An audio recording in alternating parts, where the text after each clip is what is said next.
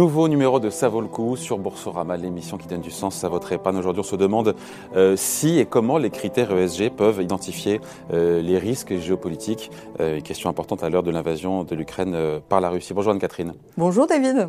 Anne-Catherine Husson-Traoré, directrice générale de Novetic. Euh, on est en pile poids dans l'actualité, évidemment. On a trois agences de notation les plus importantes qui, euh, qui ont fait passer la Russie dans les pays considérés comme étant euh, insolvables. Donc la Russie est probablement dans les prochains jours en quasi défaut de paiement. Est-ce que ce risque russe, ça pose plein de questions. Est-ce que ce risque, encore une fois, de défaut russe, est-ce qu'il a été correctement évalué avant le déclenchement du conflit? Pourquoi des fonds durables sont exposés à la Russie? Voilà, il y a plein de questions. Oui, parce que finalement, et, ça commence à sortir, mais curieusement d'ailleurs dans la presse anglo-saxonne, très peu en France, sur, euh, mais concrètement, si on applique l'analyse sur des critères environnementaux, sociaux et de gouvernance ESG, est-ce que la Russie, en tant que pays, est-ce que les actifs russes sont éligibles? Puisque finalement, quand on regarde d'un point de vue environnemental, c'est quand même un pays qui vit euh, des énergies fossiles et des minerais. Euh, donc dans les deux cas, euh, problématique climatique.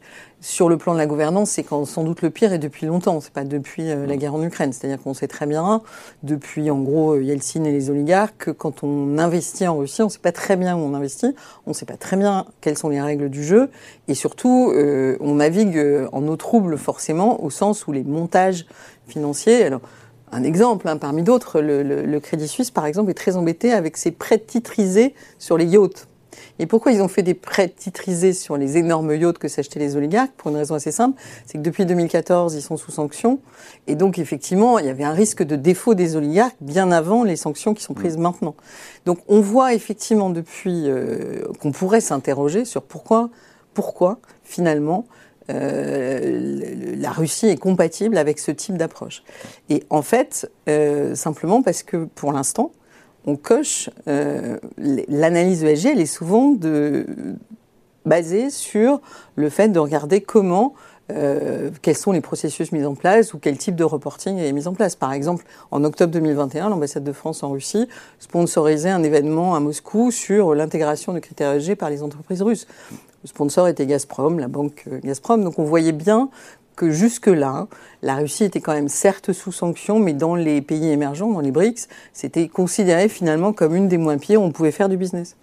Donc un investisseur euh, responsable, il doit aujourd'hui, il devrait s'interroger sur le rôle qu'il joue dans cette crise, euh, avec ce risque qu'il finance euh, bah, des groupes, certains groupes qui sont liés au régime russe et donc à Poutine. Alors, ce qui change tout, c'est vraiment, et ça encore une fois, c'est pas totalement dans la presse française, beaucoup plus dans la presse anglo-saxonne, c'est que finalement, ce G de l'ESG, c'est plutôt une question éthique, non pas de savoir s'il y a bien un processus de formation euh, à la lutte contre la corruption, mais plutôt de savoir avec qui on fait des affaires, avec quel objectif, quelle garantie on a sur la façon dont ces affaires. C'est pas une approche politique, ça Alors, du business? On est peut-être en train, avec ce qui se passe euh, de façon générale, euh, finalement, où il y a une guerre en Ukraine à laquelle répond des sanctions euh, extraordinairement fortes d'un point de vue financier économique qui peuvent, a priori, mettre la Russie en défaut, on est dans quelque chose de nouveau. Et quelque chose de nouveau qui casse cette logique qui a toujours dominé, qui était de dire le business c'est une chose, la politique c'est une autre. En fait, on voit bien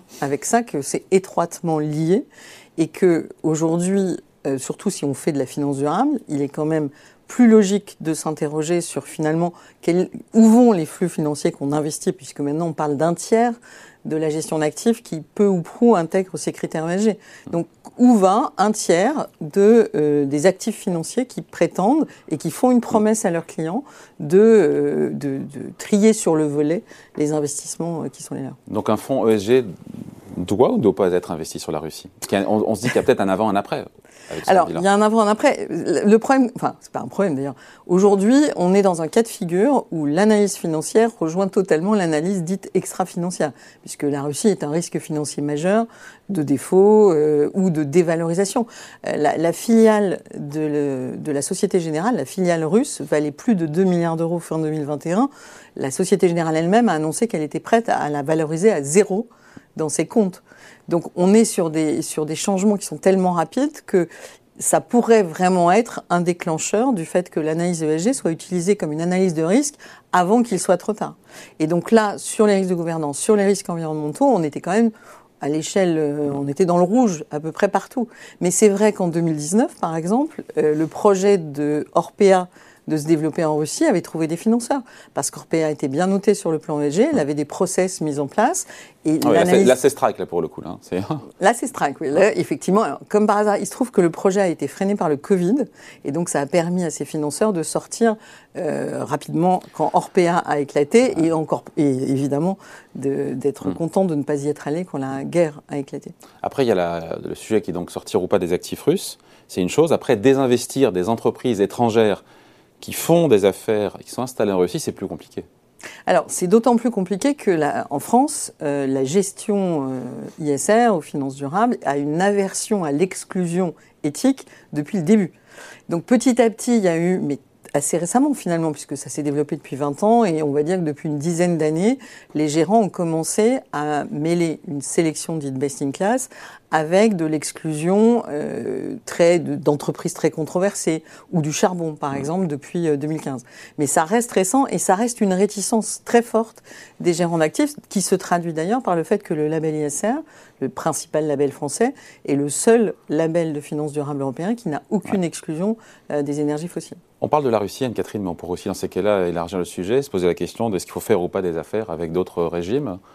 Euh, Alors oui, c'est une question qui est hein. sur la table, puisqu'effectivement, et on le voit avec l'attitude américaine qui a commencé à dire, OK, on bannit le pétrole russe pour aller discuter avec l'Iran et le Venezuela, hmm. qui sont deux pays sur liste noire américaine, et que donc l'idée que certes l'argent n'a pas d'odeur, mais le pétrole en a une, et que euh, là, il y a un moment où il faut être cohérent.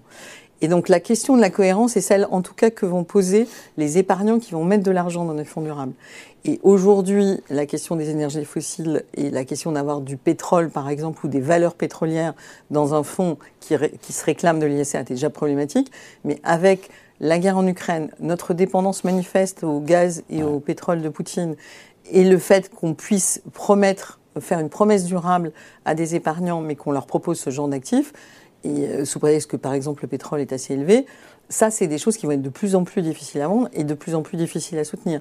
Et donc, on voit, on peut espérer qu'il y ait un, sursaut. C'est ça, en fait. Qu'est-ce qu'on peut espérer? Enfin, on finit là-dessus, c'est-à-dire que Évidemment, euh, les filtres ESG n'ont pas joué leur rôle jusqu'à présent, il faut le dire ce qui est, euh, sur, la, sur la Russie. Mais en même temps, voilà, c'était compliqué, c'est complexe. Et, mais est-ce qu'il y a un avant, un après? C'est en, train de bouger, oui, parce que effectivement, déjà avant, mais encore plus maintenant.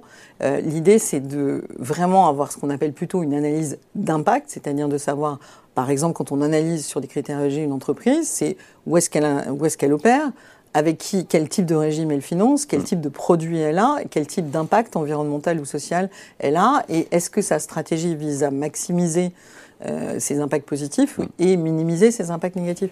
Et ça, c'est beaucoup plus compliqué évidemment hein, que de. Donc ce pilier G, ce pilier G va prendre de l'importance sur les risques ah bah, géopolitiques. bien sûr. Et puis on a, on commence à avoir certains investisseurs responsables qui disent oui, on a sorti la Russie, et puis euh, soyons cohérents. Il faudrait peut-être sortir la Chine aussi puisqu'il euh, y a le génocide. Enfin, les montants, les tailles ne sont pas les mêmes. Alors, c'est bien, et c'est pour ça que dans, dans, la partie la plus avancée, on va dire, de la finance durable, celle qui est la plus engagée, Aujourd'hui, la guerre en Ukraine montre bien que ce côté mi-chèvre, mi-chou, euh, finalement oui, mais à certaines conditions, mm.